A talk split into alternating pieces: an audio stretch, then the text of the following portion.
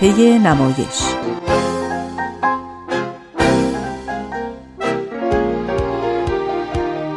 فصل دوم.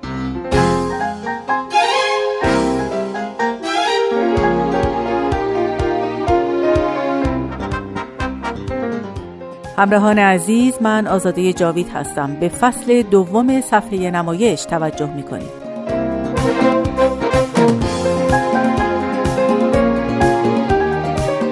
چند هفته است که با شما هستیم. در این مجموعه با نمایش نام نویسان بزرگ و پیشرو ایران آشنا میشید. کسانی که هر کدوم با آثارشون تحولی در هنر نمایش نام نویسی و تئاتر ایران ایجاد کردند و با تلاش بسیار نگذاشتند تا چراغ این هنر محجور و در عین حال غنی ایران خاموش بشه.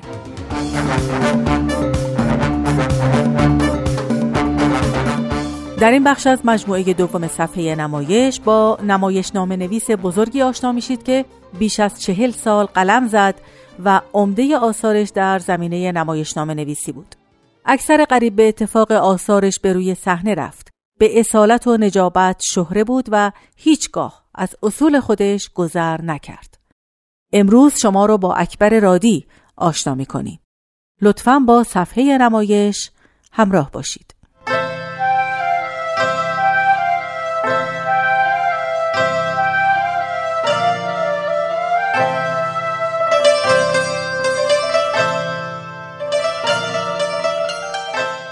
در دهم مهر ماه 1318 خورشیدی در شهر رشت مرکز استان گیلان زاده شد.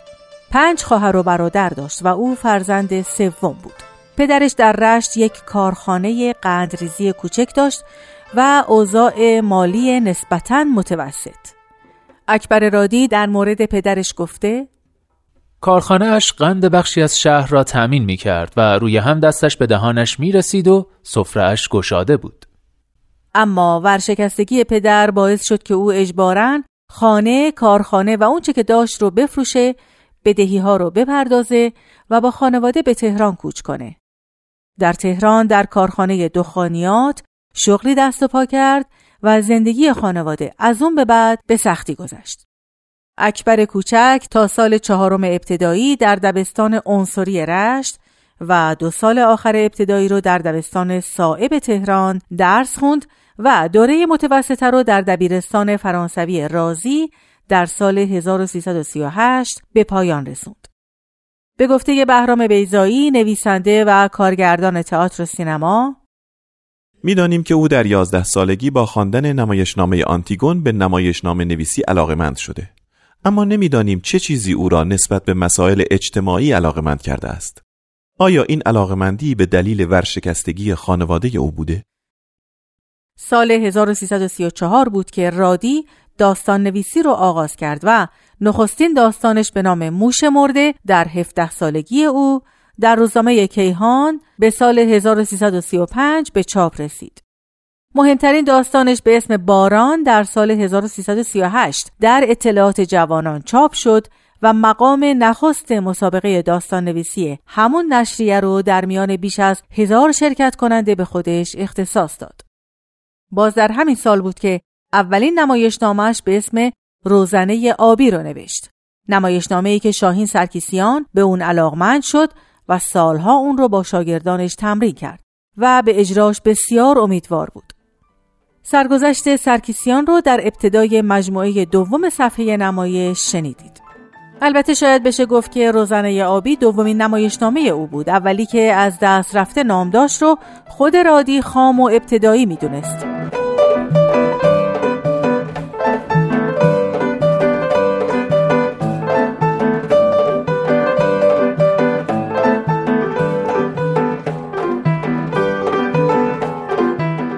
در سال 1338 در کنکور پزشکی قبول شد اما سال بعد وارد رشته علوم اجتماعی دانشگاه تهران شد و در همین رشته لیسانس گرفت.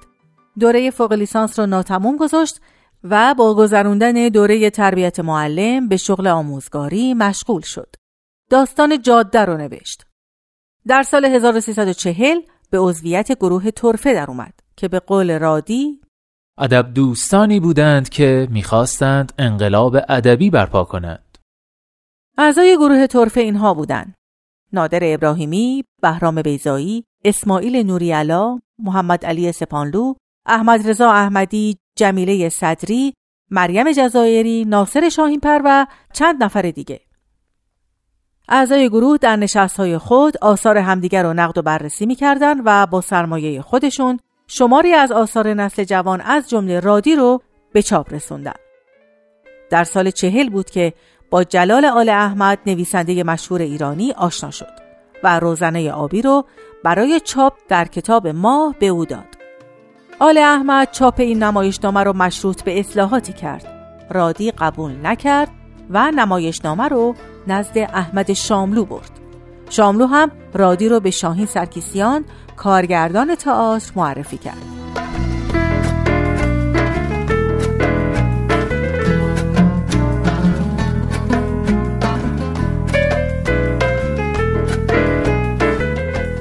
خب دوستان در اینجا به پایان بخش اول سرگذشت اکبر رادی رسیدیم.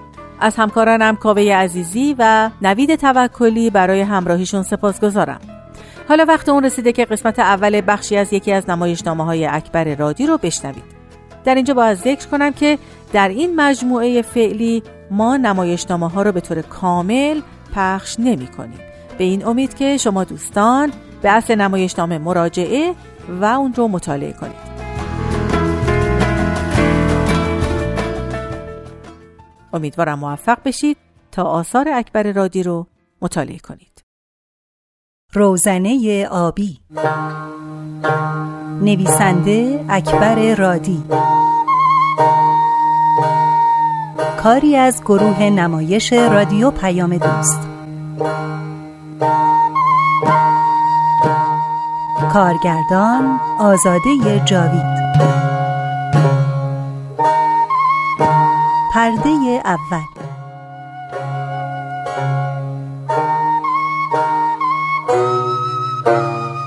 یاد دوران بیپناهی و تقیان یاد یک کلبه شبانه روشن در خیابان حافظ. یاد عاشقانه ترین آهنگ های آبی دنیا. یاد آن دو فنجان معصوم قهوه. یاد شاهین سرکیسیان مرد صحنه فروتن و قدیس.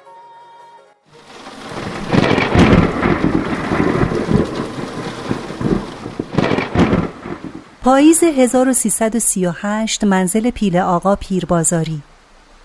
هوا مهالود و بارانی است. صحنه اتاق تنبی یا امارت بادگیر شیشه است.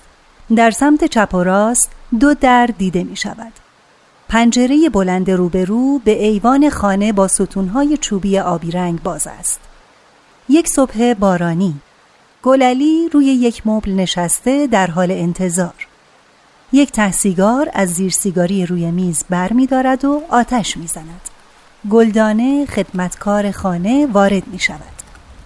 تو دیگه اینجا چه می کنی؟ گفتم گوجه رفت تا سال دیگه بازم که روت زیاد کردی چی گفتم مگه؟ گفتم گوجه اه بازم گفت من که قش می‌کنم واسه گوجه خوبه منم بگم هادی خانه آب زرشکی چیه؟ حسودیت میشه؟ من بارو بابا مگه تو کی هستی؟ یه گلدونه ای دیگه نه که تو خودت نوه اتول خانه رشتی هستی؟ معلومه الان دختری یه سرهنگی واسه من نشسته مثل پنجه آفتا آها که گلعلی خانه بعد گوجه محل سگم بهش نمی‌ذاره. پس چی؟ ببینم ارباب کجاست؟ پایینه. چه بارونی؟ الان دریا قیامته. دارن گر و گر ماهی می‌گیرن. وقتی جسدشو از دریا گرفتن من زیر بارون تو شالیزار بودم. معلومه خاطرشو خیلی می‌خواستی. اگه زنده بود منم برای خودم سر و سامونی داشتم و حالا کلفتی اینا رو نمی کردم.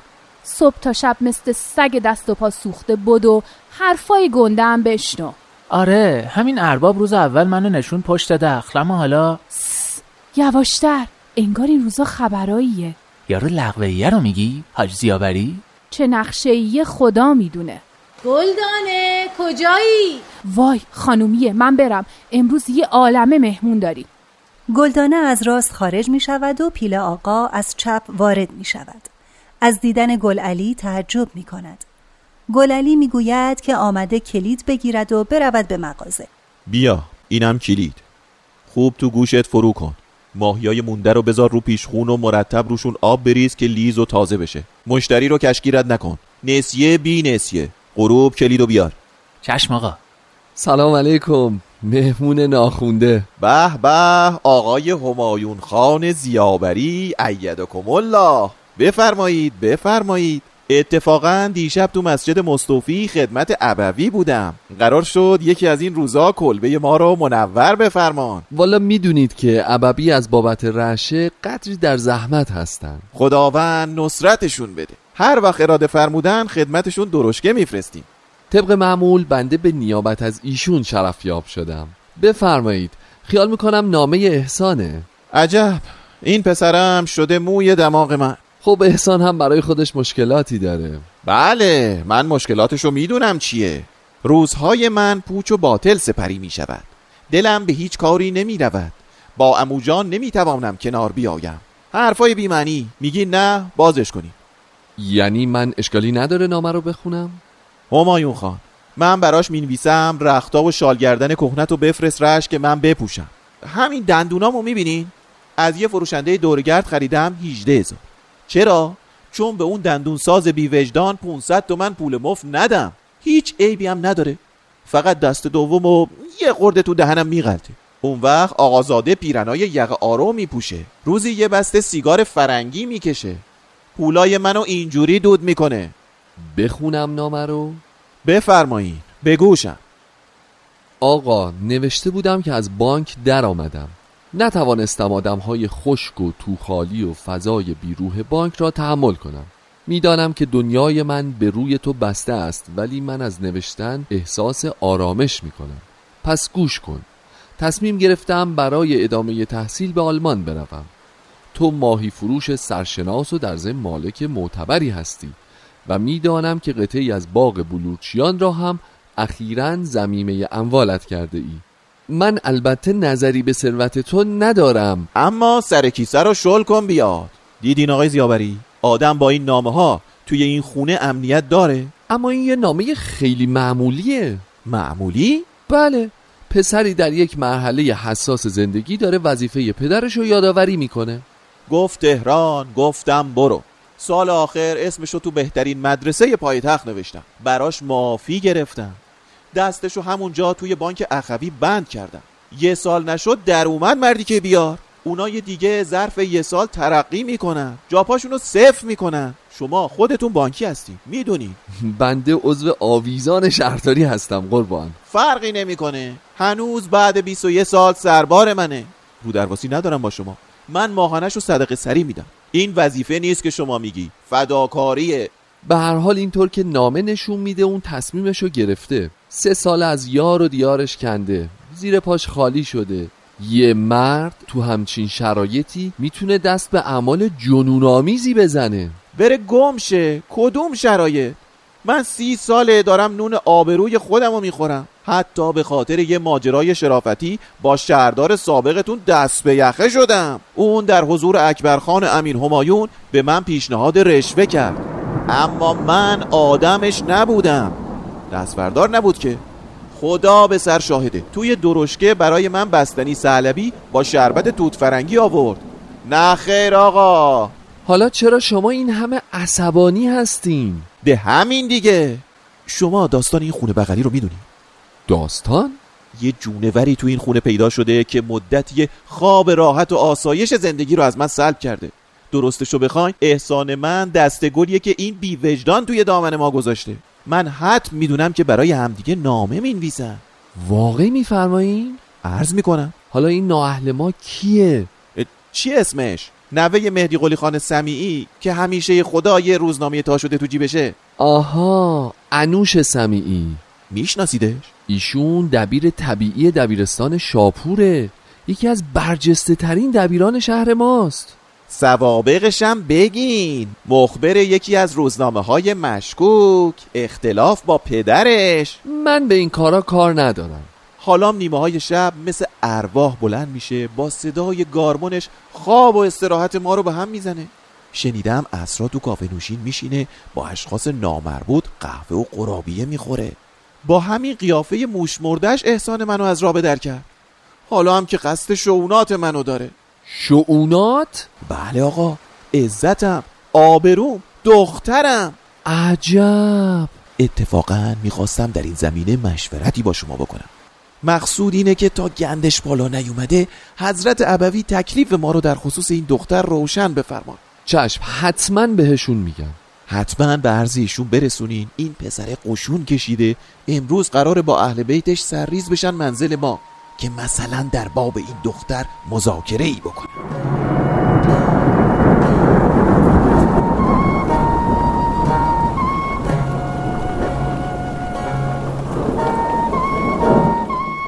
پیل آقا و همایون از اتاق بیرون می روند. خانومی و افشان یعنی همسر و دختر پیل آقا از در دیگر وارد می شوند. خانومی دلتنگ پسرش احسان است. اوناها زیر درخت نارنج وایسادن. یه کاغذم دست پیل آقاست. یعنی ممکنه مال احسان من باشه؟ سه ساله که رفته. سه ساله که ندیدمش. دیگه صدای خنده هاش، اون سیبیل قشنگش، همه چیش داره یادم میره نمی‌دونم چرا قضیه به نظرم مرموز میاد شایدم کاسه ای زیر نیم کاسه است شایدم پای من در میونه بفرمایین چای که چی می‌خواد تو رو به اون حاج آقا لرزونک قالب کنه؟ خدا اون روزو نیاره خانم جون. حاج آقا همین الان یه قبرستون زنگ گرفته. همرم با دست خودش برده چال کرده. گلدانه. اوا من برم یه سر به آشپزخونه بزنم. دختر ناسلامتی امروز روز خواستگاری توه. پاشو یه دست لباس درست بپوش یه سر و وضعی عوض کن. بالاخره یه طوری میشه. مثلا چجوری میشه مامان؟ تو این خونه هیچکی از حرفای من سر در نمیاره. کاش منم شهامت احسان رو داشتم و می‌رفتم. حداقل اختیارم دست خودم بود. اون اصلا کار درستی نکرد. برعکس حالا می‌تونه بگه داره زندگی می‌کنه. یعنی تو خونه خودش نمی‌تونست زندگی کنه؟ با این همه دروغ و دارنگی. چطور می‌تونست مامان؟ اگه منظورت آقا جونته هزاری هم که بگی اون پدرشه. احسان بالاخره خودشو خلاص کرد. بالاخره آزاد شد. من این آقای انوشخان شما رو زیاد ندیدم. گرچه از وقار و متانتش بدم نیومد اما این دلیل نمیشه که حرف توی دهنت بذاره ما اینجا از این صحبت ها نداشتیم اونم درست موقعی که باید با پدرت راه بیای باهاش مهربون باشی دلشو به دست بیاری این حرفا چیه اه کجا میری خانمی به دنبال افشان از اتاق بیرون می رود. پیل آقا و همایون از در دیگر وارد می شود. چطور یه سفر بریم؟ چه سفری؟ تهران بد نیست پیش اخوی؟ بله دیداری. هم دیدار با اخویه و هم بله همه از دور ماشالله هم. ولی من صد بار ترجیح میدم شبا تو مسافرخونه های ناصر خسرو بخوابم و منزل آدمای نوکیسه نرم. اخوی خیال می‌کنه حالا که با نه کلاس سواد رئیس بانکت دور از شما پاخی شده. همین پارسال. باور بفرمایید یه گونی سیب گرجی و عناب و آلوچه و یه زنبیل اشبل و روده و کل ماهی و زیتون. چه زیتونی؟ بار زدم تهران که مثلا برای حضرت اخوی تحفه گیلان ببرم. صبح دیدم زنبیل اشبل و روده رو درسته انداختن پشت در که بدم به سپور. منو میگین؟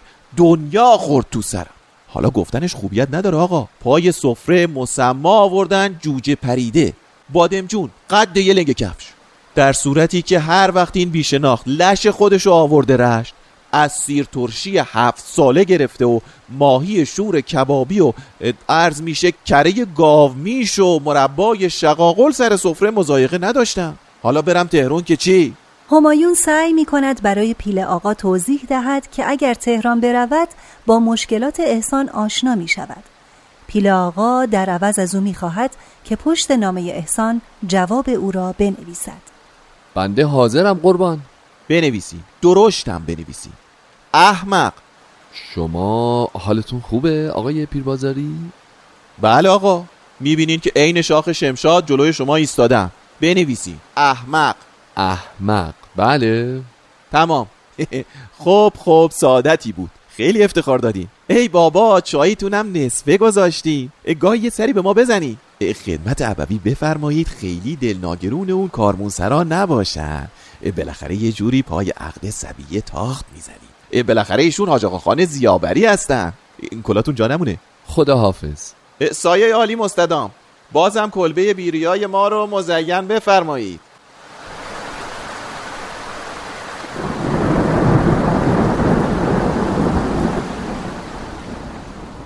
همایون می رود خانمی از در دیگر وارد می شود افشان وارد می شود با کتابی در دست. افشان و پدرش جر و بحث می کنند پیل آقا با انوش سمیعی مخالف است. آره که میگم. بلندم میگم همتون بشنفین تا زمانی که دختر زیر سایه پدر زندگی می‌کنه عین به تو کرکه. نه کتاب نه قروفر نه گارمون. هیچی. وقتی هم که رفت خونه صاحبش افسارش دست یکی دیگه است. می‌خواد خاص خان بره فر شیش ماهه بزنه ناخون بذاره قد بیل. هر غلطی که می‌خواد بکنه خودش می‌دونه و صاحبش. ما اینجا رقاصی نداریم. گوش کن پدر جان. تا نیم ساعت دیگه خانواده سمیعی میان اینجا برای خواستگاری دخترت. مهمونی ساده نیست که. وقت گرفتن بیان. مام نهار دعوتشون کردیم. خب که چی؟ شما فقط محبت بفرمایین اونطور که شایسته یه پدر خوبه به وظیفتون عمل کنین. وظیفه؟ واسه همون که مثل قده تو قلبم در اومده؟ همون مار سمی که سر احسان زهرش رو توی پاشنم فرو کرد؟ اون گدا فطرت؟ خواهش می‌کنم به شخصیت افراد بی احترامی نکنین بله شخصیت داره مثل مربا از پر و پاچش میریزه نه فقط جنابالی هستین که شخصیت و قرب و منزلت دارین پس چی؟ نمی‌دونی برو بپرس من با فرماندارتون قلیون کشیدم با شهردار سابقم سوار درشکه شدین و با همدیگه لیمونات خوردین. بستنی. بله بستنی سعلبی آقا من ریخت سمی تایفه رو نمی‌تونم ببینم. از روزی که سر و کله این مرد توی زندگی ما پیدا شده خواب راحت و آسایش زندگی. زندگی؟ یعنی شما واقعا زندگی هم داشتین؟ بچه هامو که داشتم زنمو که داشتم.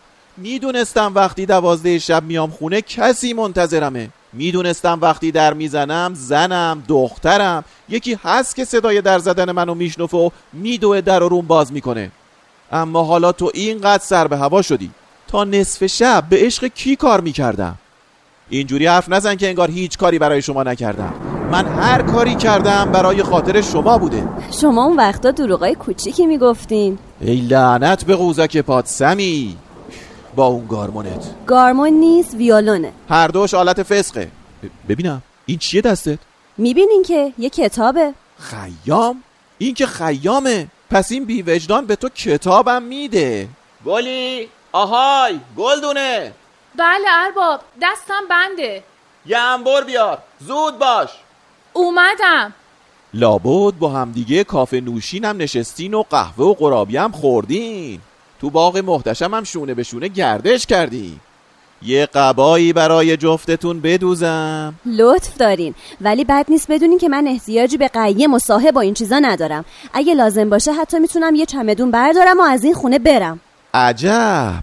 خوب در باغ سبزی نشونت داده این انوش خان. بهت کتابای زاله میده.